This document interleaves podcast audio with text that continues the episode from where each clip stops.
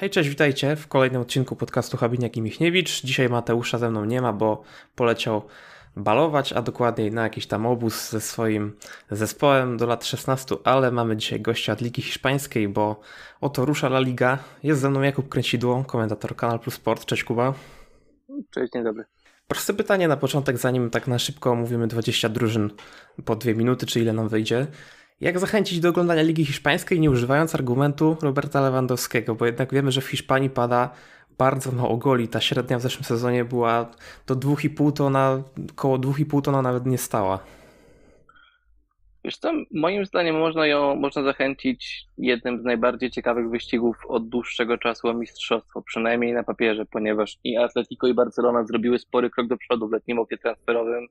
Można zachęcić rywalizacją o czwarte miejsce otwartą dzięki słabości Sywii, ale mm, też dzięki temu, że w ciekawym kierunku poszedł i Real Betis i Villarreal, można zachęcać bardzo wysoką jakością techniczną piłkarzy. Można zachęcać tym, że wreszcie do, do, do Liga weszli Beniaminkowie, którzy chcą grać w piłkę, a nie tylko się bronić i pragmatycznie trzymać wyniku 0-0. Także tych argumentów jest sporo. Jest sporo nowych postaci, które pojawiły się w La Liga latem tego roku na czele takich nieoczywistych postaci, bo na przykład na czele z Castellanosem, który dołączył do Girony. Więc tak naprawdę jest, jest, będzie na kim zawiesić oko, to na pewno ten styl hiszpański Wiadomo, że w ostatnim czasie przeżywał różne kłopoty, ale patrząc na sam presezon, nawet w wykonaniu czołowych drużyn, to można dojść do wniosku, że i Atletico, i Barcelona, i Real będą w stanie zdobywać sporo goli, będą w stanie grać naprawdę fajny, ciekawy futbol.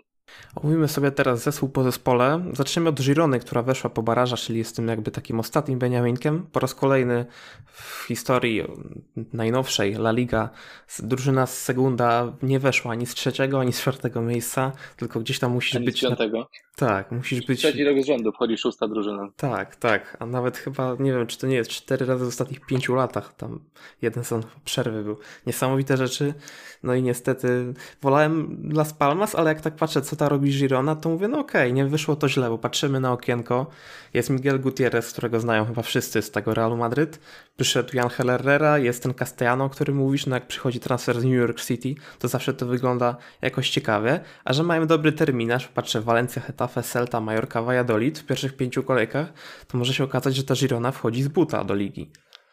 Wcale bym się nie zdziwił. Tym bardziej, że projekt Michela jest projektem wyjątkowo stabilnym. W Gironie od dłuższego czasu trzymają się tego jednego szkoleniowca i nie przeszkodził im nawet fakt, że na starcie poprzedniego sezonu po 12 czy tam 13 kolejkach Girona była ciągle w strefie spadkowej Segunda 12, tak, tak, po 12 Po 12, tak. Więc to był bardzo duży kryzys na starcie, przytrzymali Michela, dali mu szansę, bo też ma duże, duże fory, do, dobrze jest traktowany w drużynie.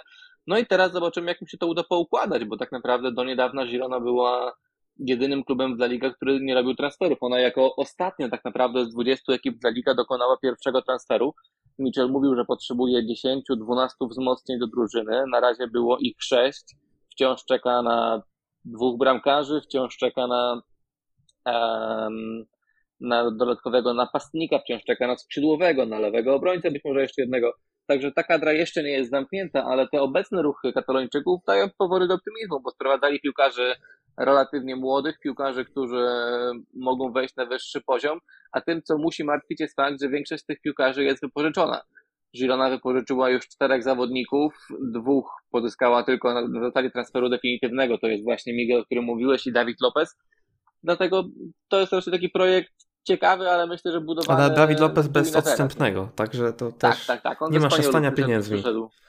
Nie ma. Nie ma, nie ma. Raczej no, ten wydatek 4 milionów euro na Miguela Gutierreza, bo to mniej więcej taka kwota była, to spory wydatek jak na Gironę, nawet biorąc pod uwagę właśnie fakt, że, stać, że w cudzysłowie stacił na piłkarzy, którzy nigdy w normalnych okolicznościach by się tam nie znaleźli, właśnie jak na przykład Angel Herrera czy, czy Castellanos, którzy mieli bez wątpienia oferty z klubów mocniejszych, klubów lepszych, a jednak dzięki tej City Football Group, dzięki współpracy, którą nawiązali szefowie Girony z różnymi ekipami, mogą właśnie grać w Katalonii. Czyli spokojne utrzymanie przewidujemy Gironie. Wiesz co, ja bym tutaj spodziewał się walki do końca. Spodziewam się raczej scenariusza, w którym Girona będzie na miejscach 14-18. Okay. Nie wykluczam spadku, ale raczej spodziewam się, że to będzie solidny Beniaminek po prostu i mam wrażenie, tak już generalnie wyprzedzając troszkę tę naszą rozmowę, że wszyscy trzej Beniaminkowie się utrzymają, bo to są naprawdę bardzo fajne i solidne projekty. No i przechodzimy do Realu Valladolid, w którym dalej jest Pacheta. W ostatniej kolejce poprzedniego sezonu Segunda skoczyli z trzeciego miejsca na drugiego, bo doszło do tragedii w meczu Eiparu, gdzie stracili tam gola w 90 minucie z Alcorconem, który już nie grał o nic. W sezonach ostatnich trzech, kiedy grali w lidze hiszpańskiej, pierwszej, no to byli na 16, 13 i 19 miejscu. Pamiętamy, jak spadali, gdy Atletico zdobywało mistrzostwo. Mhm. Trudny terminarz mają na początek. Villarreal, Sevilla, Barcelona. Trudno tutaj przewidywać, żeby jakiś grad punktów był z ich strony. Patrzymy na te transfery. Jest y, Plata ze Sportingu za 3 miliony euro. Jest Monchu, jest Ivan Sanchez. Oczywiście też nie ma tym, tego szastania pieniędzmi. Dwóch znanych piłkarzy y, bez odstępnego, czyli Asenjo i Escudero. Tacy solidni ligowcy. No i czy Sean Weissman będzie kluczowy, bo jednak 20 goli w poprzednim sezonie Segunda, ale jak był w Primera, to strzelił tylko 6 bramek. Pierwszy rok Weissmana w La Liga był rozczarowujący, to na pewno, a teraz w drugim zabraknie go na początku, bo z tego co widziałem, mam mniej więcej jeszcze kilka tygodni pauzować izraelski napastnik. To bez wątpienia jest kluczowa postać Realu Valladolid, no bo czy Cristo, czy, czy, czy inni napastnicy, których ma w kadrze Real Valladolid, to nie są piłkarze, którzy będą w stanie nawiązać choćby do poziomu Weissmana, który jest naprawdę rewelacyjnym egzekutorem, który w Segunda pokazywał, że nie bez powodu w Austrii miał taki rok, kiedy załadował ponad 30 goli, to był ten rok przed transferem do Realu Valladolid, że nie bez powodu właśnie był jednym z naprawdę bardzo pożądanych napastników. Jeśli chodzi o Real Valladolid, to wiesz, powiedziałeś o tym trudnym początku, trudnym terminarzu, ale Valladolid też z sezonu w Segunda nie zaczął dobrze. Tam też potrzeba było czasu, żeby Paczeta może zrezygnował z systemu z trójką obrońców, żeby przeszedł bardziej na granie 4-4-2, które jak podkreślał Rokemesa sprzyja piłkarzom, bo każdy piłkarz wie dokładnie, jak grać w tym ustawieniu. To jest ustawienie podstawowe, bazowe. No i dzięki temu Valladolid z czasem zaczął łapać rytm, a jak złapał rytm, no to był nie do zatrzymania. Valladolid właśnie od 12 albo od 13 kolejki, bo pamiętam, że otwierałem taką tabelę sobie, sobie kiedyś, on był zdecydowanie najlepszą drużyną w całej lidze. Więc był mocniejszy niż Almeria, był mocniejszy niż pozostali kandydaci do, do, do awansu. Także naprawdę jest tutaj jest na kim zawiesić oko, tak? Ta drużyna jest bardzo silna, jak na Segunda, oni właściwie wracają w identycznym składzie, w jakim byli w La Liga przy okazji poprzedniego pobytu, bo raz, że wielu piłkarzy zostało po spadku, praktycznie cały trzon drużyny, a dwa, że ci piłkarze, którzy odeszli, czyli jak na przykład jak Alcaraz czy San Emeterio, oni niekoniecznie mieścili się w wizji Paczety, który biegiem czasu krok po kroku budował sobie tożsamość tego zespołu. No i dziś to wygląda naprawdę, naprawdę solidnie. Przechodzimy do Almerii, która ostatni raz gra w Primera w sezonach 13-14 i 14-15. Trochę się naczekali, bo w ostatnich trzech sezonach czwarte miejsce, trzecie i dopiero udało się pierwsze, więc te baraże się nie udawały. Teraz się w końcu udało. Awansowali z trzeciego miejsca na pierwsze właśnie dzięki tej bramce na Aibarze w końcówce. No i pytanie, ile będą w stanie pokazać i czy nie jest jakimś problemem, że trenerem jest Rubi, bo jednak jakoś tak mamy uprzedzenie po tym Betisie sprzed dwóch lat, że wszystko fajnie, że ten właściciel y, chce współpracować z Ligą Hiszpańską, nie ma tam y, jakiegoś łamania finansowego fair play, ale jednak gdzieś z tyłu głowy mam, że to może się zmienić ten trener jesienią, jak coś nie tak pójdzie.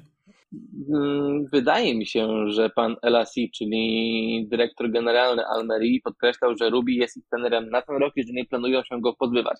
Wiadomo, jak to bywa z takimi zapowiedziami, bo no, trudno jest je traktować poważnie, niestety. Ale też uważam, że ten ostatni rok był naprawdę przyzwoity w wykonaniu Rubiego, bo jego Almeria zaczęła sezon rewelacyjnie, szła na rekordową liczbę punktów w Segunda Division mniej więcej do zimy była drużyną, która po prostu miotła, wgniatała ziemię kolejnych rywali, rewelacyjnie się na nich patrzyło. Później przyszedł kryzys, ale Rubi był w stanie tę drużynę na koniec sezonu ponownie podnieść i patrzyło się naprawdę przyzwoicie na tę Almerię. Zobaczymy, jak to będzie wyglądało w La Liga, ale jeżeli chodzi o potencjał osobowy, to myślę, że Almeria ma jakościowo najmocniejszą kadrę z trzech Beniaminków.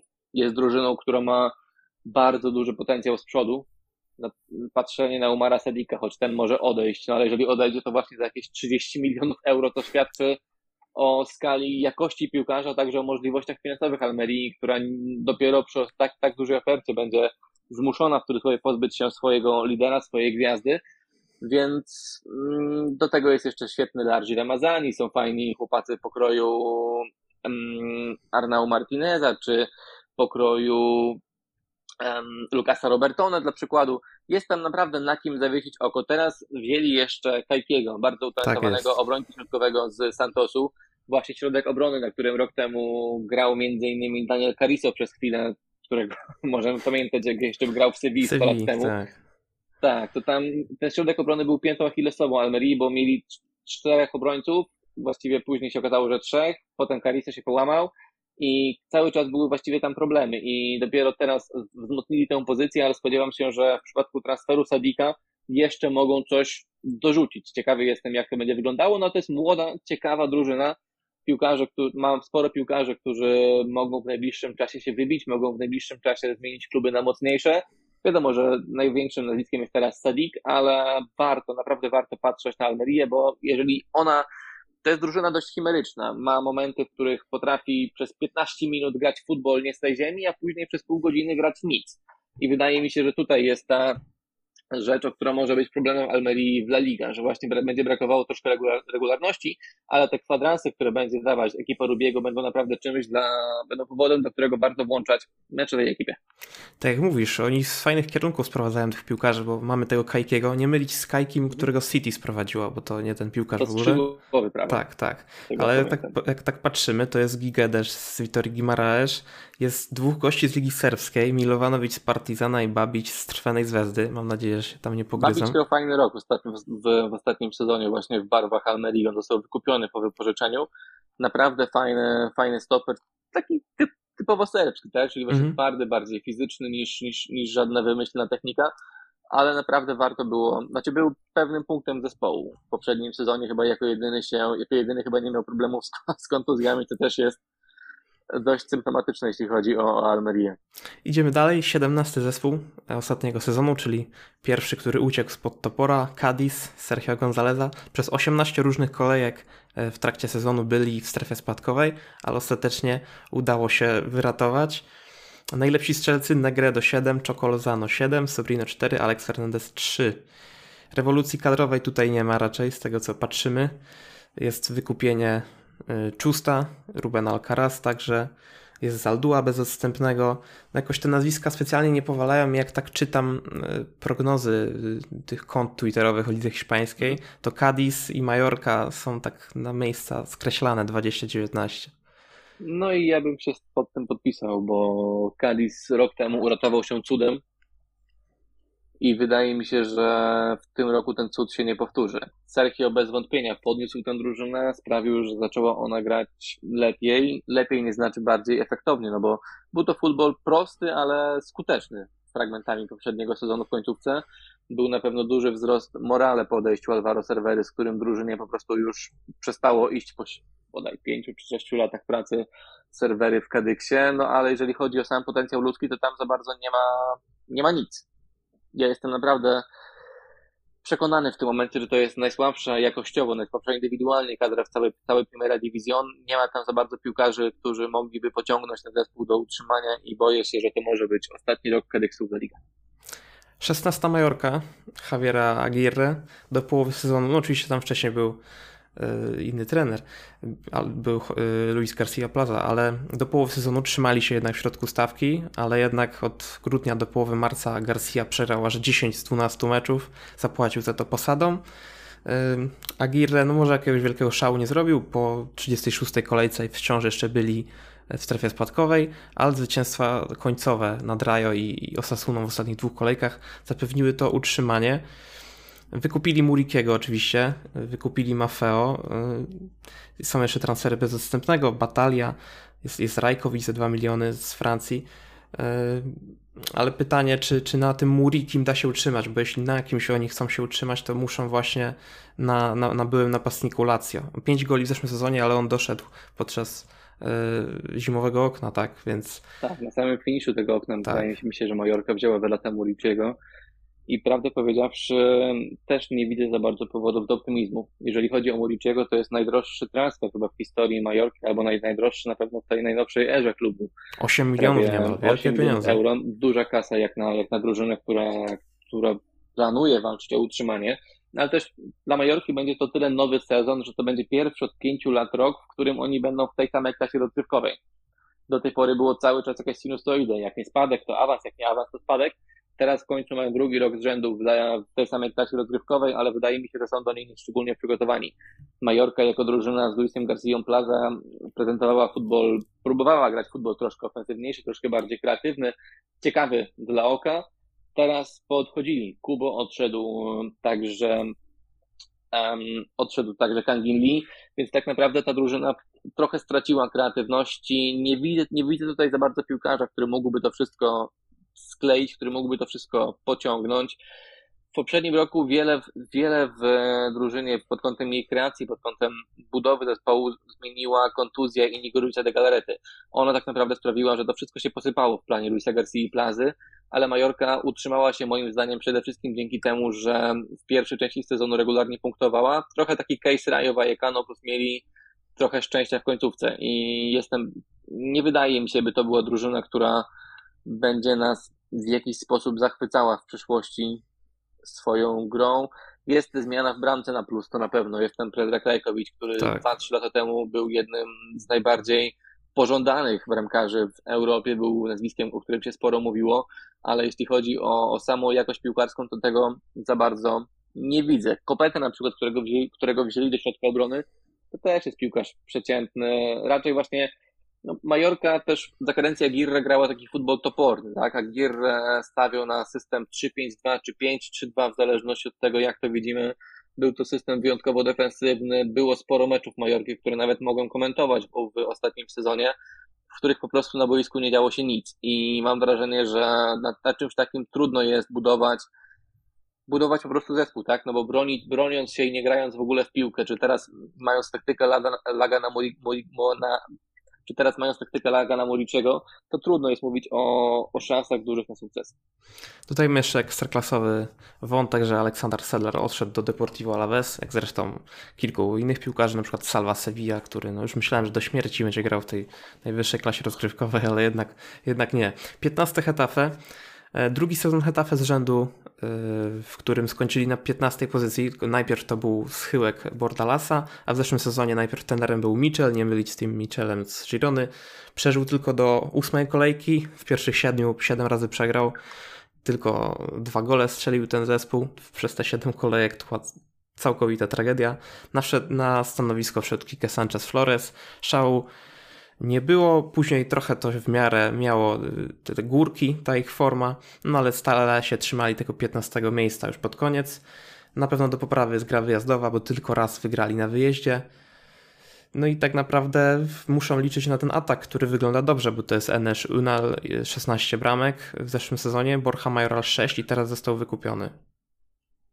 To prawda. Jeżeli chodzi o Hetafy, to moim zdaniem jest to drużyna spoza radaru, która może spokojnie myśleć o wskoczeniu do top 10, może nawet ciut wyżej, bo jakościowo zrobili spory krok do przodu. Sprowadzenie piłkarzy takich jak właśnie Majoral, czy jak nowy lider środka pola, Luis Mija, który, upatruje w nim lidera środka pola Hetafy, bo takim kimś był w Granadzie, czy w, w solidni stoperzy pokroju właśnie Domingo Duarte, czy nowy skrzydłowy Portu, czy Jaime Seoane z Łeski, który był naprawdę piłkarzem bardzo pożądanym, szczególnie przed poprzednim sezonem w Segunda, to naprawdę jest spory krok do przodu, jeśli chodzi o etapy. Dlatego też wydaje mi się, że można spokojnie oczekiwać od tej drużyny miejsca w czołowej dziesiątce. Oni stracili co prawda swoją ważną postać, czyli Matiasa Oliverę, no ale tak czy siak zdołali, zdołali to wszystko solidnie uzupełnić.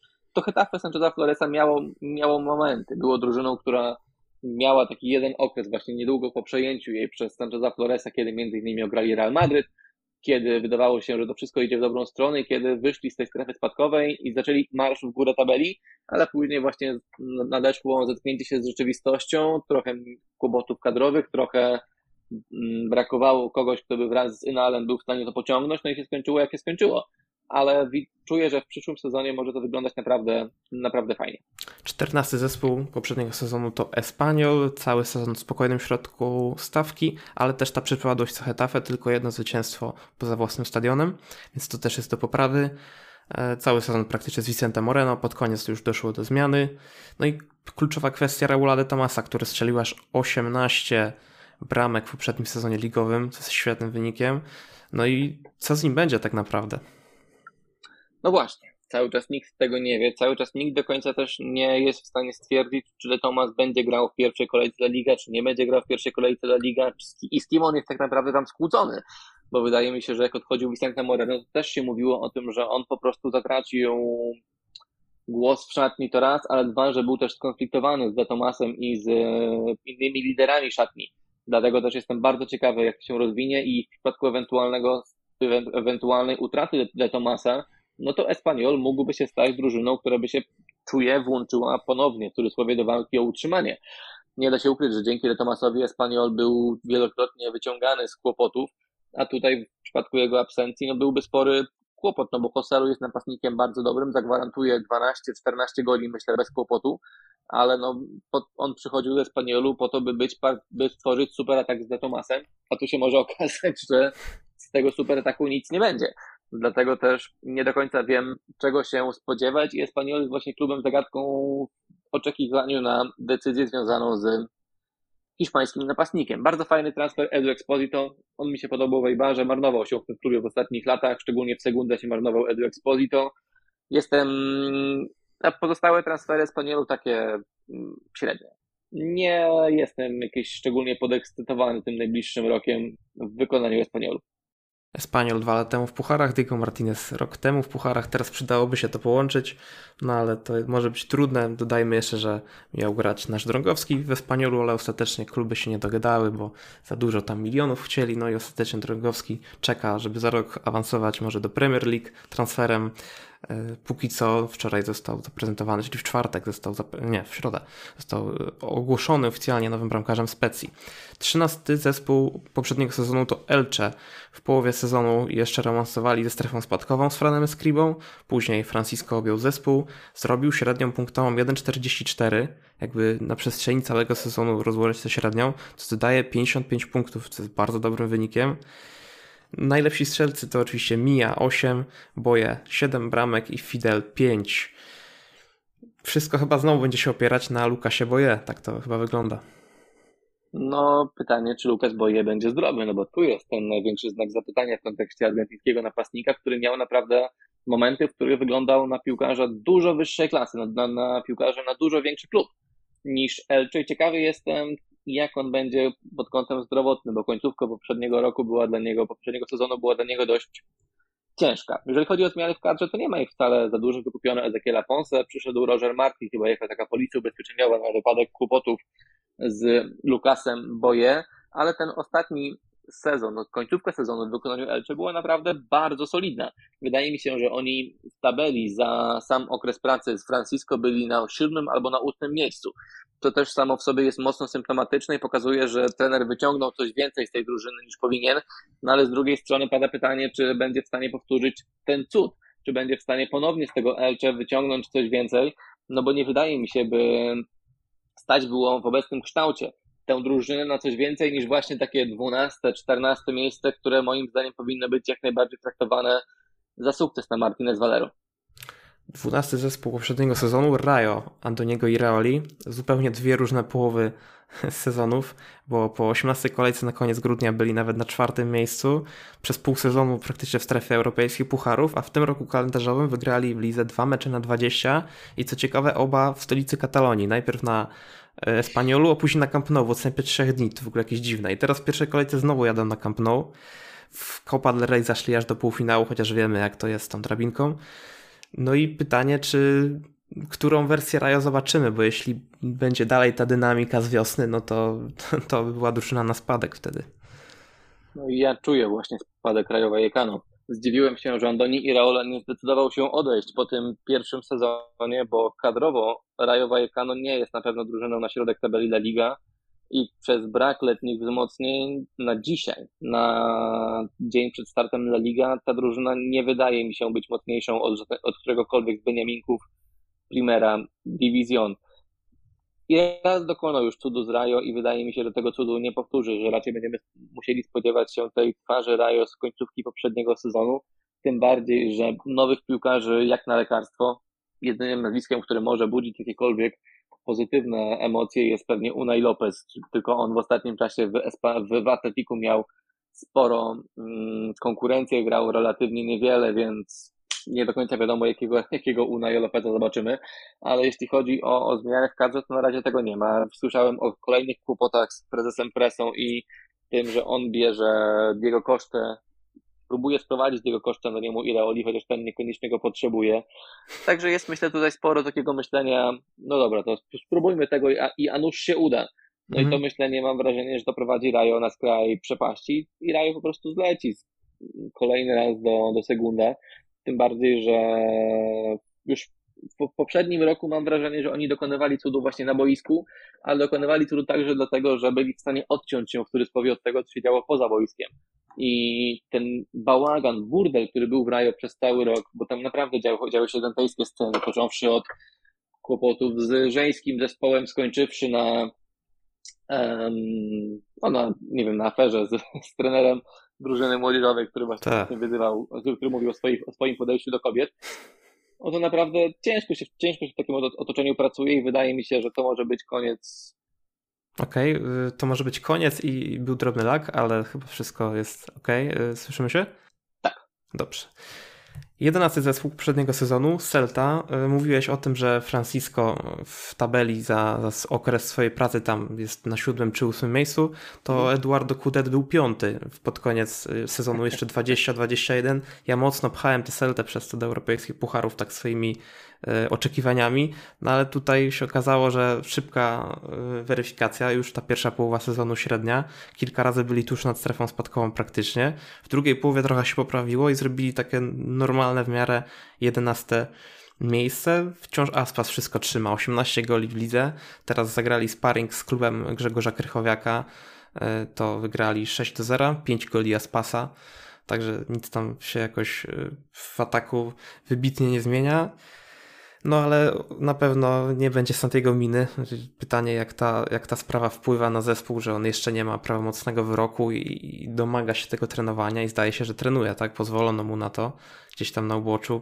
Nie, być może to w ogóle nie wpływa na drużynę, ale jakby same nastroje wokół drużyny nie są chyba w tym momencie takie, żeby marzyć o, o pucharach już.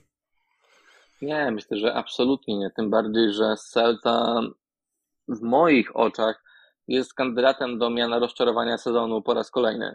Tam znów są duże oczekiwania, które rozbudziły transfery czy to Mingezy, czy Carlosa, czy Carlesa Pereza, ale jeśli chodzi o samą, same możliwości tego zespołu, to ja po prostu tego nie widzę. Jedenastka Celty taka na papierze z, z, z Beltranem, z Aspasem, z Ugomajo i tak dalej, ona, czy z Galanem, ona może robić pozytywne wrażenie, może stwarzać wrażenie mocniejsze niż jest, niż jest w rzeczywistości, ale jak spojrzysz na nazwisko numer 13 czy 14 w tej kadrze, to się łapiesz za głowę i myślisz sobie, że to jest kandydat do spadku. I wydaje mi się, że Celta jako zespół jest po prostu za słaba, gdybym myśleć o czymkolwiek więcej niż o walce o jakieś dziesiąte miejsce, ale ja bym się nie zdziwił, gdyby ponownie włączyli się do walki o utrzymanie, bo nie czuję jakoś tego, żeby projekt Kudeta na nowo ruszył. Gdzieś się mówiło o tym, że Czaczo może odejść, bo jest skonfliktowany z prezesem Mourinho w kwestii transferów, że dostawał piłkarzy, których niekoniecznie chciał. Z drugiej strony jest kwestia Denisa Suareza, która też ciąży nad Celtą w konflikcie, w którym prezes Mourinho walczy właściwie sam przeciwko wszystkim, bo i drużyna, i kibice chcą powrotu Denisa do gry. Także to wszystko nie wpływa pozytywnie na Celtę i szkoda jedynie, że Jago Aspas tam cały czas siedzi jako ta jedyna jasna postać, no bo ja nie kupuję tego klubu jako drużyny, która miałaby walczyć, walczyć o coś więcej niż o właśnie środek tabeli La Liga. Dziesiąta Osasuna. Mm, dobry początek, w pierwszych 11 kolejkach tylko dwie porażki, piąte miejsce. Później od połowy października do stycznia ani razu nie wygrali, spadli o 10 pozycji, czyli z 5 na 15 i później wyśrodkowali to i skończyli na 10 miejscu w ostatnich trzech sezonach właśnie 10, 11 i 10 miejsce. Pytanie, czy to może drgnąć w którą stronę, bo oni w tym momencie są na takiej naprawdę typowej ziemi niczyjej przez dłuższy czas. Nie, nie wydaje mi się. Spodziewam się, że Osasuna kolejny rok spędzi właśnie na pozycji numer 10. To jest idealne miejsce dla tego klubu. Mają rewelacyjny stadion, bardzo fajne miasto, miasto do życia, mają dobrego trenera, który cały czas jest w stanie tę drużynę rozwijać, czyli jego. Arrasate mają solidny skład. on się praktycznie nie zmienia rok do roku, no bo tak naprawdę dołożono kilku piłkarzy do, do, do obrony, tak, czyli Manu, Manu Sanchez został na dłużej, przyszedł Ruben Penie do konkurencji na prawą obronę, przyszedł Aitor Fernandez do bramki jako konkurent dla Sergio Herrery, jest Moi Gomez, no ale nie są to jakieś takie zmiany, które mają nagle drużynę wywrócić do góry nogami, jak na przykład zrobiło to przyjście Budimira, który z miejsca stał się filarem Osasuny, no i w ostatnim roku miał naprawdę okres, kiedy chyba z 6 albo 7 kolejek z rzędu strzelał gola. Dlatego też wydaje mi się, że tutaj jest bardzo solidny fundament. Wszyscy doskonale wiemy, czego spodziewać się po Osasunie i spodziewam się miejsca właśnie w okolicach 8, 10, raczej bez szans na puchary, no bo patrząc na, na jakość kadry, no to trudno jest porównywać Osasunę na przykład z Betisem, czy, czy, Villa, czy Villarrealem, czy Realem Sociedad. Raczej wydaje mi się, że tutaj nie ma potencjału na nic więcej, ale też nie wierzę w to, by tutaj mógł się przydarzyć jakiś taki daleko idący kryzys, by Osasuna na, na, na stałe się włączyła do walki o utrzymanie. Dziewiąta Walencja, w której doszło do zmiany trenera, ale jeśli chcemy określić stan klubu z Mestaja, to trzeba wziąć klamrę od 2019 roku, kiedy odszedł Marcelino. Trzy kolejne sezony to jest dziewiąta pozycja, trzynasta i dziewiąta, więc ten zespół już dawno dość europejskich pucharów nie widział. Ostatni raz to ta chyba Atalanta, jak się pandemia zaczynała w sezonie y, 19-20, tak? Bo to była wtedy jedna ósma chyba, tak? Chyba tak to wyglądało, coś takiego. Z Atalantą grali, tak. tak. W tym pandemicznym sezonie. Tak, tak, tak. No i był sezon z Bordalasem, ale już się z nim pożegnano. Mm, jeśli mówimy o tych, tych, tych też trzech latach po odejściu Marcelino, to nie ma żadnego transferu za więcej niż 8-9 milionów euro. Nie ma żadnego, żeby ktoś rzucił 15, chociaż 10, 20. Nie ma już takich transferów. Y, no jest Ugoduro za kilka milionów. No ale z kolei są sprzedaże. Gedesz już idzie do, do Wolves. Zobaczymy co z Solerem, który też strzelił aż 11 goli w zeszłym sezonie, chociaż aż 7 z karnych. No ten Duro jest dobrą wiadomością, bo 7 goli w lidze miał, więc jego wykupienie jest w porządku. Ale tak naprawdę, czy Gattuso ma z czego szyć, żeby tutaj marzyć o jakimś siódmym miejscu?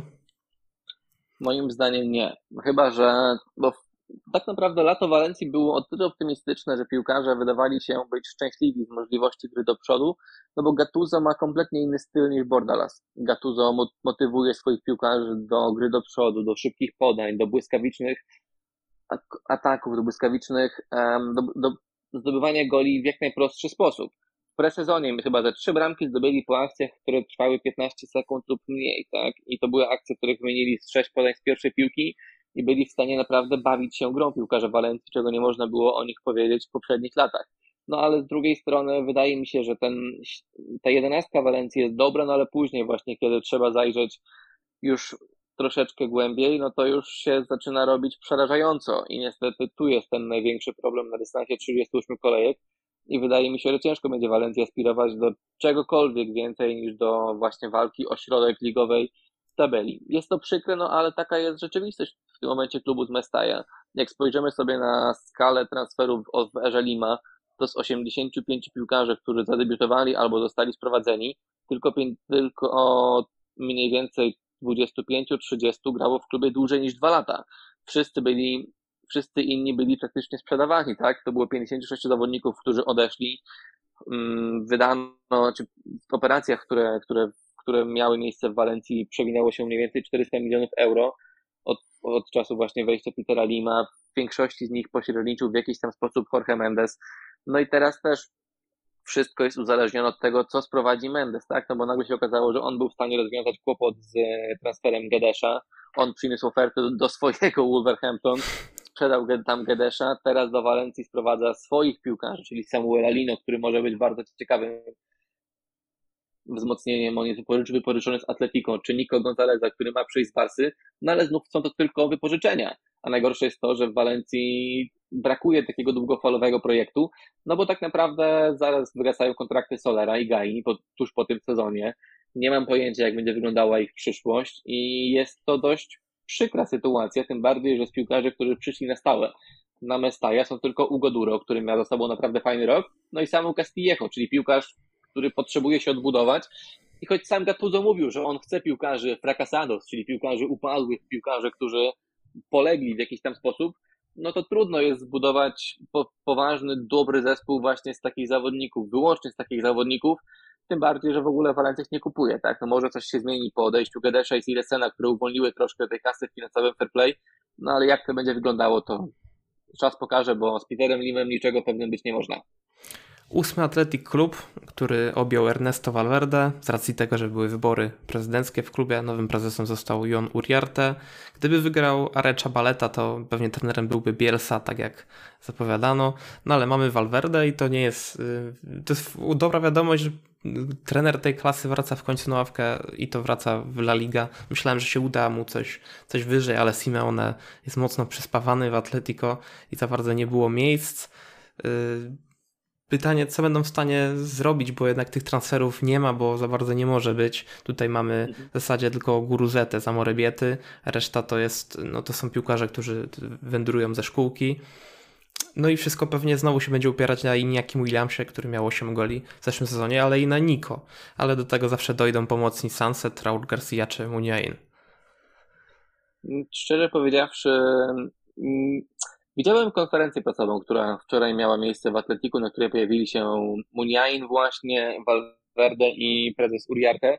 I oni mówili, że celem są europejskie puchary i że chcieliby, żeby Atletik znów wrócił do Europy.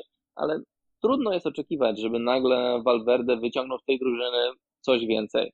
No bo wydaje mi się, że w poprzednich latach, jak już przychodzili właśnie dobrzy trenerzy do Atletiku i byli w stanie zrobić, zrobić fajny wynik, no to wcześniej dostawali spaloną ziemię. Na przykład po Erze Berizzo przyszedł, przyszedł Garitano, po Garitano przyszedł Marcelino, z tego co pamiętam.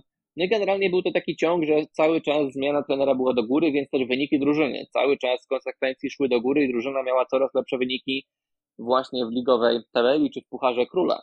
Teraz z kolei miejsce Marcelino, czyli trenera bardzo dobrego, zajął inny bardzo dobry trener, czyli Ernesto Valverde, i wydaje mi się, że ciężko będzie Valverde zrobić coś więcej przy tym potencjale kadrowym, no bo dalej nie ma Atletic Goleadora, nieznana jest przyszłość Inigo Martineza, dalej brakuje tam szerokości kadry, Także raczej spodziewam się sezonu właśnie w granicach środkoligowej tabeli. Valverde podkreślał, że cieszy się, że cieszy się w cudzysłowie, że nie będzie grał w pucharach, że to jest atut, no i przypominał o swoich sezonach, czy o sezonie Bielsy, który doprowadził Atletik do czwartego miejsca właśnie nie grając w europejskich pucharach.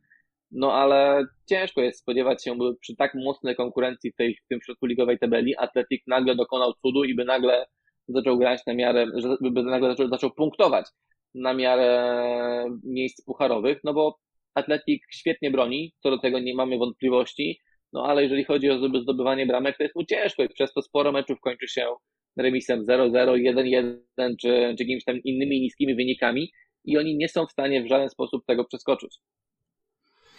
Siódmy Villarreal Unaja Emerego. Najpierw środek tabeli w pierwszej połowie sezonu, ale od 23 kolejki już do końca ciągle na tej siódmej pozycji tam już zostali. Z kolei w Lidze Mistrzów fantastycznie wyrzucili Juventus, później Bayern, odpadli dopiero w półfinale z Liverpoolem. E, Emery już dwa sezony na Estadio della Ceramica Siódme miejsce i siódme miejsce w lidze, tak to wyszło. 58 i 59 punktów, więc na razie to jest bardzo, bardzo równa do średniej, ale nie może przebić tych 60 punktów. Wydaje się, że możemy wymagać ciut więcej. Powinniśmy wymagać ciut więcej. Villarreal w Lidze Mistrzów i w Pucharach generalnie zrobił naprawdę wiele, jeśli chodzi o podniesienie renomy klubu, czy o mm, pokazanie, jak bardzo jest w stanie Villarreal, jakie sukcesy jest w stanie odnosić. No ale z drugiej strony, jak patrzymy na La Ligę, to trzeba być rozczarowanym. Villarreal powinien był osiągać coś więcej, szczególnie, że ta jego kadra już w poprzednich latach była całkiem szeroka. Było oczywiście sporo kontuzji, nie było teraz przez praktycznie pół sezonu Gerarda Moreno, czyli fundamentu Villarrealu, no ale w tym roku moim zdaniem celem Villarrealu musi być walka o czwarte miejsce. Villarreal w moich oczach jest drużyną mocniejszą, drużyną lepszą niż Real Betis czy Real Sociedad i to on powinien być głównym rywalem Sewilli właśnie w to walce o czwarte miejsce. Tym bardziej, że Villarreal ma naprawdę szeroki skład. Kiko Femenije już dawno przestałem wierzyć i nie mam pojęcia, co on tam robi, ale przyjście Moralesa i jego kilkunastu goli z Levante, które, które co roku dawał dla Levante, wydaje mi się być dużym wzmocnieniem.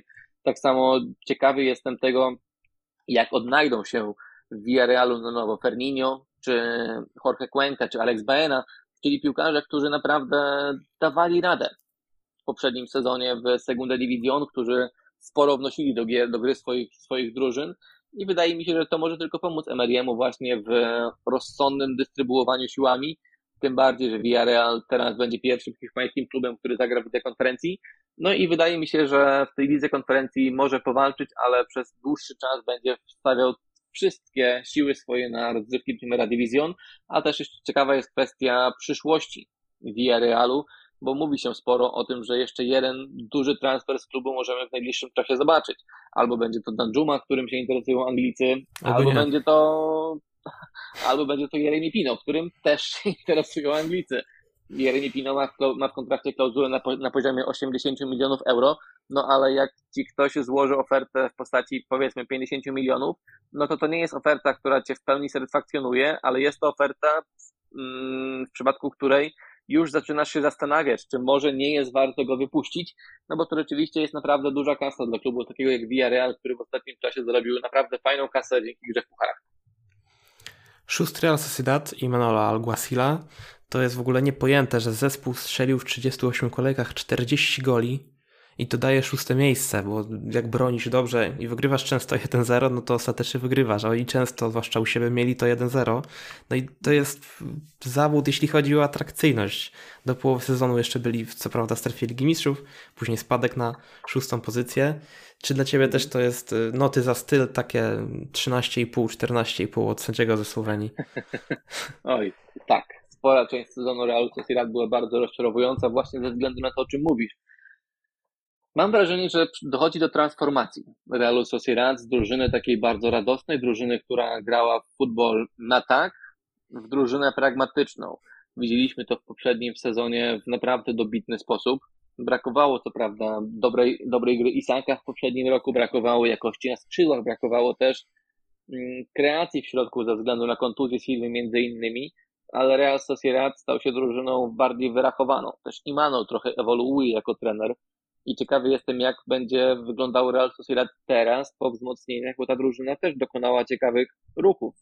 14 milionów euro za Bryce'a Mendeza, 11 milionów euro za Mohameda Ali Cho, to naprawdę spora kasa. Do tego takie Kubo, który może w końcu pokaże, na co go stać po dwóch nieudanych sezonach. Także jest tam na co popatrzeć i też bardzo mnie ciekawi postać Carlosa Fernandeza. O tym piłkarzu trochę zapomnieliśmy, on trochę zszedł nam z radarów, ale Carlos Fernandez jeszcze grając w Sewilli był naprawdę świetnym napastnikiem i wydaje mi się bardzo fajnie pasować do gry właśnie na dwóch napastników z przodu do, do Aleksandra Isaka. No ale tym, co jest kluczowe, jest też zdrowie Mikela Ojarzabala. Ojarzabal nie zacznie tego sezonu na start, nie zacznie tego sezonu, jest kontuzjowany i nie do końca wiadomo kiedy wróci. Także jest tutaj sporo znaków zapytania, ale jeżeli chodzi o potencjał, o jakość Realu Sociedad, no to dla mnie jest to drużyna pucharowa, drużyna, która już się ustabilizowała w tej czołowej siódemce, może ósemce ekip Hiszpanii i nie wydaje mi się, by Real Sociedad mógł z tego wypaść. Piąty Betis w grudniu i styczniu strefa Ligi Mistrzów, ale później Barcelona się ogarnęła i w zasadzie zabrała im to miejsce w, w Champions League. Juan mi 16 goli, Borja Iglesias 10. Juan mi, który często atakuje z lewego skrzydła, tam spędza większość czasu, tam ma te główne kontakty z piłką. E, no i pytanie, czy w końcu zrobią ten krok taki, żeby, żeby wejść do tej Ligi Mistrzów, bo Pellegrini jest coraz bliżej, coraz bliżej. W pierwszym sezonie, czyli 20-21, szóste miejsce, 61 punktów. Teraz piąte miejsce i 65 punktów, czyli jednak te cztery punkty się udało wyrwać. Gdyby jeszcze cztery tak dodać, no to już jest, jest blisko. Najpierw w Betisie muszą rozwiązać problem za, e, ogarnięcia kadry, no bo dziś no na dzień przed startem La Liga jest zarejestrowanych 16 piłkarzy, i nie zarejestrowano ani jednego nowego transferu, czyli Williana Jose, Luisa Enrique i Luisa Felipe. Nie ma zarejestrowanych także piłkarzy, którzy odnowili kontrakty, jak na przykład Joaquina czy Claudio Bravo. Nie ma zarejestrowanego Lorena Morona, który wrócił z Espaniolu z wypożyczenia.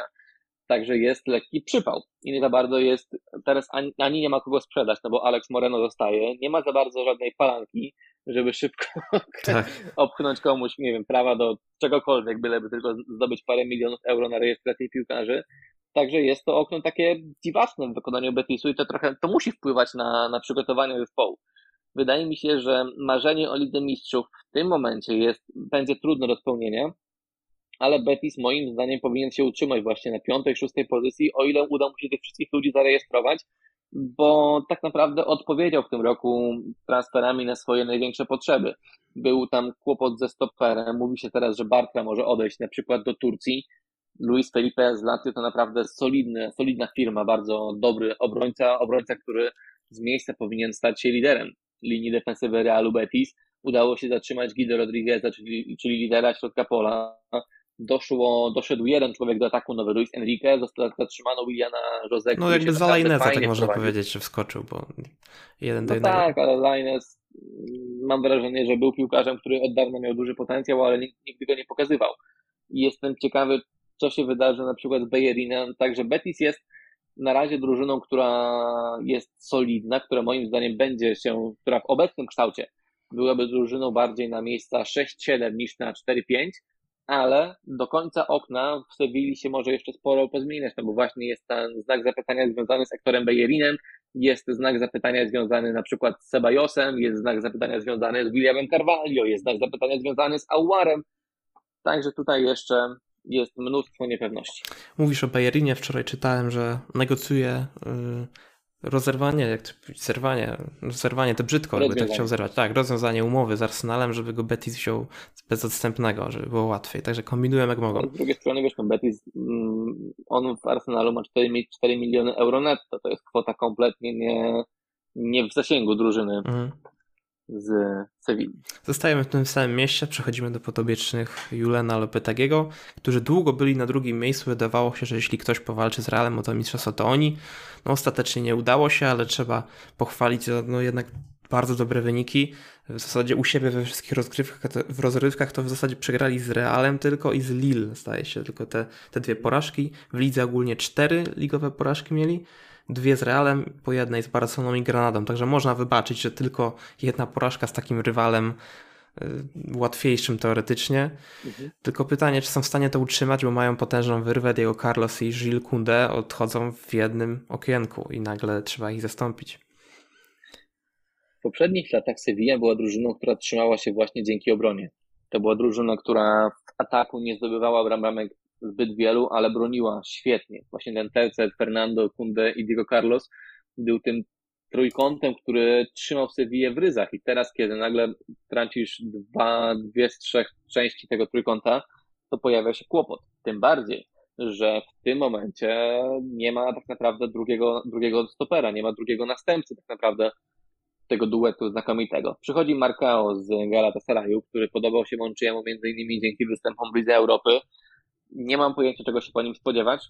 Trudno jest na dzisiaj robić jakieś przewidywania. Być może dojdzie jeszcze jeden, jeszcze jeden stoper z Galatasaraju, bo z Danii był jeden, jeden mhm. piłkarz, którym się Betis, inter, którym się Sevilla interesowała. No ale na moment startu dla Liga jest to kadra niedomknięta. Isko, który, którego bierze Sevilla bez wątpienia się przyda, bo tam brakowało takiego kreatora w postaci Banegi, takiego, na, takiego następcy Banegi, pod tym względem, że w Sewilli było sporo piłkarzy, którzy byli dynamiczni, którzy na skrzydłach na przykład jak Suso czy jak, jak Lamela byli w stanie zrobić przewagę, ale brakowało kogoś, kto pomoże Sewilli w rozbiciu defensywy, która jest głęboko cofnięta. I właśnie Isco dzięki swojej kreatywności powinien być w stanie to zrobić. No ale dalej mam wrażenie, że największe kłopoty tego zespołu są właśnie na środku obrony i jeżeli tamtej wyrwy nie uda się załatać, to myślę, że Sevilla może mieć kłopoty z obronieniem czwartego miejsca w Primera Division właśnie ze względu na przykład na Villarreal, bo no, fajnie, że Sevilla wzięła Alexa Telesa, Telesa, bo na razie nie było, nie było tam za bardzo alternatywy dla Akuni, który oddychał rękawami przez dużą część poprzedniego sezonu, no ale tutaj jeszcze się myślę sporo pozmienia, bo jestem przekonany, że Monchi tak tego nie zostawi. Jeszcze dodajmy, że Talesza wypożyczono, który jednak jest po słabym sezonie w United, co oczywiście nie musi źle znaczyć, to może być dobry sezon w jego wykonaniu, ale na pewno Lopetegi musi odrestaurować tych dwóch piłkarzy, Isco i Telesza, bo, bo dobrze byłoby ich zobaczyć na w miarę przyzwoitym poziomie ponownie. Atletico, czyli trzeci zespół poprzedniego sezonu, obrońca tytułu, któremu się nie udało właśnie obronić tytułu. No i patrzymy na transfery i w końcu jest rozwiązany problem prawej strony, nie tylko w obronie, bo to obrońca, ale też jakby do przodu w tej grze ofensywnej. Nauel Molina, mhm. podstawy jakby nie było. Yy, obrońca reprezentacji Argentyny, więc na pewno to na plus. Jest, jest wykupiony Lino, ale on już jest wypożyczony do, do, Walencji, yy, tak, do Walencji. No jest ten Wicel bez odstępnego wzięty. No wrócił Morata, którym być może, jeśli tutaj nie będzie jakichś cudów y, transferowych, to prawdopodobnie zostanie i będzie ważną częścią. Wraca też Saul, który pewnie nie będzie ważną częścią. No i Atletico znowu dało się wyprzedzić przez Barcelonę, mimo że wydawało się, że Barcelona jest w dużym kryzysie. Za chwilę o Barcelonie więcej. Ale Atletico trzecie miejsce, no można było chyba powalczyć o coś więcej zrobili takie minimum, czyli, czyli są w tej lidze mistrzów i tak dalej, ale no to nie był taki idealny sezon dla nich. Nie, to był fatalny sezon dla Atletico, no ale jest ta teoria mojego redakcyjnego kolegi Leszka Karłowskiego, że Atletico jest w stanie grać dobrze w latach, kiedy nie ma mundiali ani euro, Aha. a w sezonach, kiedy jest, a w sezonach, które poprzedza wielka impreza, to Atletico nagle cieniuje. No i to generalnie znajduje potwierdzenie w rzeczywistości. Mam nadzieję, że ten rok będzie dużo lepszy w wykonaniu Atletico, tym bardziej, że dzięki przejściu Moliny, czyli obrońcy bardzo ofensywnego, obrońcy, który w ostatnim roku w Udinese wypracował 10 goli w sumie, zdobywając 5 i asystując przy pięciu kolejnych. Także ten kłopot jest rozwiązany. Przechodzi Jorente, będzie mógł, Jorente będzie mógł grać teraz wyżej. Jest ten Wicel, który podoba mi się bardzo, bo dobrze wpasował się do Atletico także grając jako stoper, bo w ostatnich meczach on właśnie na stoperku występował. Jest, jest Morata, który jest dziewiątką, której Atletico nie miało, no bo ci wszyscy inni napastnicy Atletico są piłkarzami o bardzo podobnej charakterystyce. To znaczy są piłkarzami ofensywnymi, ale nie są napastnikami. I wydaje mi się, że na przykład Felixowi czy Griezmannowi dużo łatwiej gra się w sytuacji, kiedy masz przed sobą jeszcze ten jeden punkt odniesienia, jednego napastnika, takiego typowego, któremu możesz zagrać piłkę i nie mieć stresu, że on z tym nie będzie wiedział, co zrobić. Także ja jestem optymistycznie nastawiony pod kątem tego roku Atletico Madryt. Ono mi się wydaje drużyną najbardziej wszechstronną w La Lidze. Drużyną, która ma w swoim arsenale tyle możliwości różnych, że ciężko będzie przewidzieć, w jaki sposób ona zagra. To niekoniecznie może być atutem, bo Simeone w ostatnich latach często przekombinowywał, przekombinowywał i sprawiał, że jego drużyna cierpiała, czy musiał później ratować Atletico zmianami w trakcie gry, byleby odwrócić E, losy rywalizacji, ale ta kadra atletii składająca się z 20-22 piłkarzy jest naprawdę bardzo równa, daje trenerowi sporo możliwości, także uważam, że jest to pewniak do top 3, a nie zdziwię się, jeżeli zamiesza w tej rywalizacji Realu z Barceloną. No i przechodzimy do Barcelony, tak jak sam wymieniłeś transferów tyle, że już, trud, już można się pogubić. Jest, już, już nie będę wymieniał, nawet nie ściągawki nie mam, bo wszyscy wiemy, kogo Barcelona kupiła. Tylko jeszcze jest kwestia, no, która pewnie będzie rozwiązana i tak koniec końców, bo nie sądzę, że takie gwiazdy największe nie byłyby zarejestrowane. ESPN tam coś próbuje, jeszcze jakieś niby informacje, że być może Cassie i Christensen będą musieli odejść, ale nie wiem jaki procent kibiców to wierzy. No i jest dyskusja mocna w Hiszpanii, w Chiringuito, czy, czy Barcelona z taką kadrą, jaką teraz dostał Xavi, wiadomo, że już nie ma za bardzo wymówek dla Xaviego, czy to jest kadra już, żeby walczyć o zwycięstwo w Lidze Mistrzów, bo to, że będzie walczyć w, o Mistrzostwo Hiszpanii, to raczej ludzie sobie zdają z tego sprawę, że długofalowo tak, ale czy w walce z City, Bayernem, Liverpoolem, czy to już oni mogą iść na noże z tymi najlepszymi? Jeżeli Jeszcze trzeba rozważyć jak... dwa scenariusze, dodajmy. Bez Bernardo Silva z Bernardo Silvą, tak bym powiedział może. To ja może powiedziałbym o tych scenariuszach, które są teraz właśnie. Bez, z Bernardo Silvą jestem przekonany, że tak. Mhm. Bez Bernardo Silwy też myślę, że tak, ale no właśnie, tu jest ten ten Barcelona jest, mam wrażenie, przypadkiem trochę odwrotnym do Realu Madryt, bo o ile w przypadku Realu Madryt doskonale wiemy, jaka będzie jedenastka na te najważniejsze mecze, tak w tych meczach mniej ważnych to Ancelotti często wymyśla, rotuje i wystawia skład, którego nigdy się nie spodziewał. W Barcelonie z kolei te jedenastka na te najważniejsze mecze stanowi dla mnie ogromną zagadkę, bo Xavi ma mnóstwo różnego rodzaju opcji i nie zdziwi mnie ani, nie wiem, ani Erik w obronie, ani Christensen, ani Christensen w obronie, a w ataku to już w ogóle się boję cokolwiek przewidywać. Z kolei na te mecze mniej ważne to też Szaju ma tyle możliwości, że brakuje jakiejś tam gwarancji w tym momencie, kogo, kto, kto tam tak naprawdę, naprawdę będzie grał poza Ter Stegenem i Lewandowskim z przodu. Dzisiaj Barcelona, jeżeli chodzi o jakość kadry, jeżeli chodzi o jakość 20 piłkarzy powiedzmy, to moim zdaniem ma najmocniejszy skład w Hiszpanii. Ten skład składający się właśnie z 20-21 nazwisk jest tak przepełniony jakością, że jak w poprzednim roku Barca miała powiedzmy 12 titulary, 12 piłkarzy, którzy mogli walczyć o to miejsce w 11 i nie, nie mieliby go tak gwarantowanego, tak dziś, szczególnie jeżeli weźmiemy pod uwagę transfer Marcosa Alonso, tak naprawdę wydaje mi się, że tylko Ter Stegen może spać spokojnie. I to jest, no i Busquets. I to jest dla mnie wyznacznik tego, że naprawdę sporo Myślę, że Alba też może spać spokojnie. No Przepraszam, że się wtrącę. Pedri pewnie też, no Pedri pewnie też.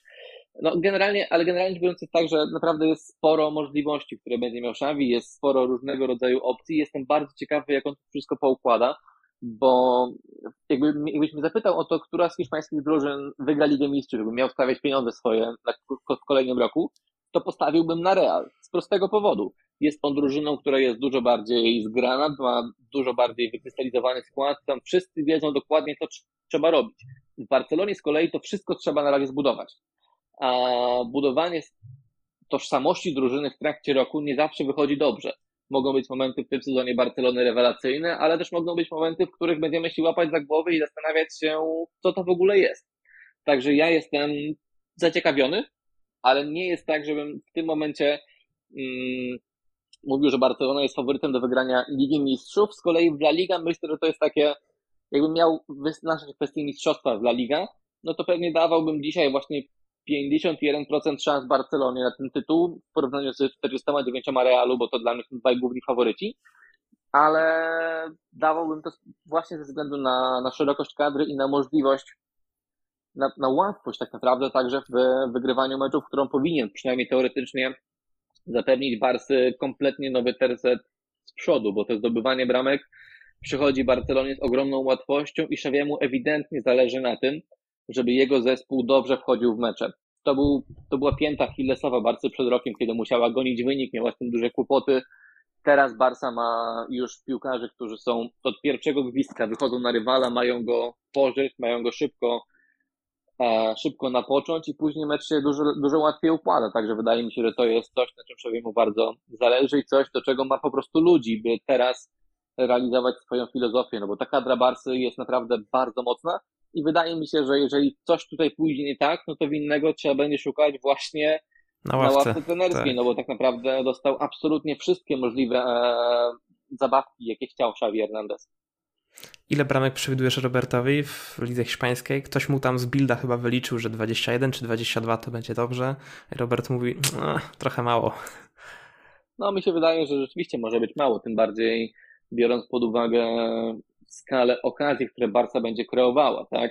Ja spodziewam się 25-30 goli Roberta w samej La Liga i uważam, że jest to jak najbardziej realne do zrobienia. No i na koniec mistrzowie Real Madryt. Trochę powiedziałeś kilka rzeczy o, o nich, o kadrze, gdy, no o tej mentalności też, ty, ty, że wygrywają te ligi mistrzów na, na mentalu, nawet jeśli mecz nie idzie. No i pytanie, Real Madryt nie w mistrzostwa nie obronił od pierwszej dekady XXI y, wieku, tam chyba te lata 2007-2008. Mhm. No I pytanie, czy teoretycznie jest ta kadra, żeby to wszystko zrobić? Liga Mistrzów została wygrana, więc jakby nie ma takiego ciśnienia, że nie wygraliśmy Ligi Mistrzów, wszystkie siły na puchary. No, pytanie, też dobre transfery, w sensie takie, jakie potrzebował klub, jest, jak jest Chouameni, Casemiro nie miał zmiennika, teraz już ma i to takiego, który się będzie mocno uczył, za duże pieniądze został kupiony. Jest Rydiger, który mógłby teoretycznie Alabę uwolnić na lewą stronę, jeśli Mendy ma gorszy moment więc ta rywalizacja jest trochę powiększona.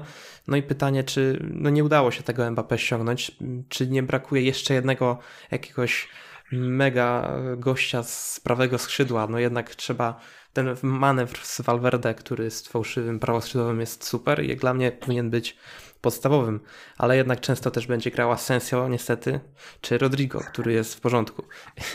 Pytanie, czy, czy tam nie brakło jakiegoś, no nie było za bardzo też kupić, bo Nkunku nie chcieli sprzedać w Lipsku, Salah przedłużył długoterminowo z Liverpoolem, no i za bardzo nie, nie ma rozwiązań na prawą stronę, dlatego Barcelona pewnie się mocniej cieszy z Rafini przez to. No właśnie, ten rynek transferowy pod kątem napastników jest bardzo trudny w tym momencie, bo naprawdę nie ma w czym wybierać jest mało piłkarzy, którzy są gwarantami goli, mało piłkarzy, którzy są gwarantami wysokiego poziomu, a z drugiej strony wszyscy kosztują kilkadziesiąt milionów euro. No i to jest powód, mam wrażenie, dla którego Real nie szuka w tym momencie nikogo do ofensywy, tym bardziej, że tych piłkarzy generalnie rzecz biorąc ma. Jest właśnie Rodrigo, jest Asensio, jest teoretycznie jeszcze Eden Hazard, więc to wszystko na papierze wygląda solidnie. Zobaczymy, jak to zweryfikuje rzeczywistość. No bo tym, co musi budzić naprawdę, coś musi być koszmarem w głowie Carlo Ancelottiego jest wizja, kontu wizja kontuzji Karima Benzemy. W sytuacji, w której Benzema by wypadł, czego nikt mu nie życzy, to byłby naprawdę ogromny kłopot dla Realu Madryt, no bo w ostatnim czasie widzieliśmy, że ta drużyna w przypadku właśnie absencji Karima totalnie siada. I nie mam pojęcia, jaki jest plan B na wypadek właśnie kontuzji e, francuskiego napastnika, ale jeśli chodzi o jakość kadry, o drużynę, no to w Realu nie ma się absolutnie czego obawiać, bo naprawdę jest to zespół bardzo mocny, zespół, który ma w bramce ratownika, który jest w stanie go z każdego kłopotu tak naprawdę wybawić. Thibaut Courtois ma za sobą rewelacyjny rok i ten rok też rozpoczął świetnie, bo na przykład w Superbucharze Europy podpisał się kilkoma kluczowymi interwencjami przy wyniku 0-0. Jeśli chodzi o środek pola, to Real ma rotację rewelacyjną. Naprawdę Siedmiu gości w tym momencie na, na trzy pozycje. Sześciu, siedmiu do grania w naprawdę, na naprawdę topowym poziomie. Jest to rywali... W Hiszpanii mamy naprawdę te środki pola rewelacyjne, tak? No bo możemy się zastanawiać, czy ten lepszy jest ten Barcelony, czy ten Realu, pod kątem właśnie siły e, kadry tej pozycji. No ale to są piłkarze wybitni. W obronie jest też w czym wybierać.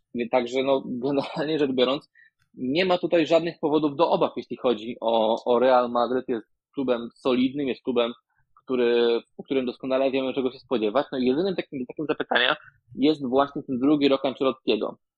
On podkreśla, że jeszcze nigdy wcześniej nie miał takiej tak zżytej kadry, tak spokojnej atmosfery, że czuje się świetnie i tak dalej, i tak dalej.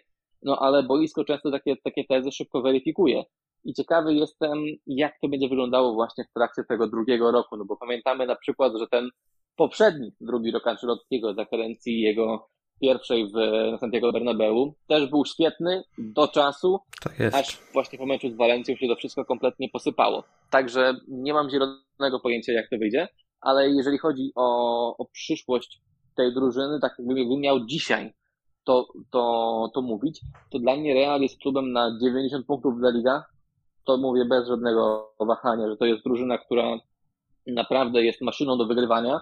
I ten wyścig z Barceloną Szagiego, przynajmniej w teorii, zapowiada się naprawdę rewelacyjnie, bo po raz pierwszy od dawna mamy te dwie, a właściwie nawet trzy drużyny, które właściwie nie mają, nie mają punktów złych, nie mają, nie mają słabych punktów.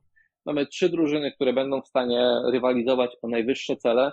Mamy trzy drużyny, które są naprawdę piekielnie mocne i to będzie naprawdę rewelacyjny wyścig o tytuł dla Liga. I fajny byłby na przykład powtórka z sezonu, który zakończył się tytułem Atletico, tego sezonu 13-14, gdy tak naprawdę do ostatniej kolejki o tytuł walczyły trzy ekipy, które się na koniec rozgrywek zmieściły chyba w dwóch punktach. Także nie, zdziwi, nie zdziwiłaby mnie, mnie powtórka z tamtego roku. W 2016 roku też, też do końca i w 2017, nie? Ale to Real z Barceloną wtedy wewnętrznie. Tam Real tak. na Maladze wygrywał ligę, a Barcelona wcześniej na, na Granadzie, gdzie Suarez rozstrzelał. No, także tam nie było odwrotów sytuacji, no ale żeby chociaż to do, do ostatniej kolejki trwało, to wielu kibiców będzie zadowolonych. Ładnie nam to zapowiedziałeś, także wydaje się, że no patrzymy, patrzymy na samą górę, czy Barcelona, czy Real, czy może jeszcze właśnie ktoś się w to wkręci, ale na pewno to cieszy, że liga nie powinna być zabita tak jak wiosną tego roku, kiedy Real odjechał na dwucyfrową oby, liczbę oby, punktów. Oby, to będzie masakra. Jeżeli mielibyśmy drugi rok z rzędu emocjonować się tak. wyłącznie wyścigiem o czwarte miejsce, czy o siódme, czy walką o utrzymanie, to, to z perspektywy mojej jako dziennikarza jest ciężkie z drugiej strony, wiesz, no bo z jednej strony musisz mówić o, o liderze, no ale już powtarzasz po prostu cały czas to samo, tak? O, o, o Realu, który po prostu miótł wszystkich na, na poprzednim roku w Primera Division. W tym roku też spodziewam się, że będzie miótł, ale spodziewam się, że będą też inne drużyny, przynajmniej dwie, które będą grały na tak samo wysokim poziomie. Jakub Kręcidło, komentator Kanal Sport był z nami. Dziękuję Ci bardzo. Dziękuję bardzo. No i czekamy na transmisję z Ligi Hiszpańskiej, która już w zasadzie, no, która już dzisiaj rusza. Osasuna gra z Sevillą i taka jest inauguracja. Dziękujemy i do usłyszenia.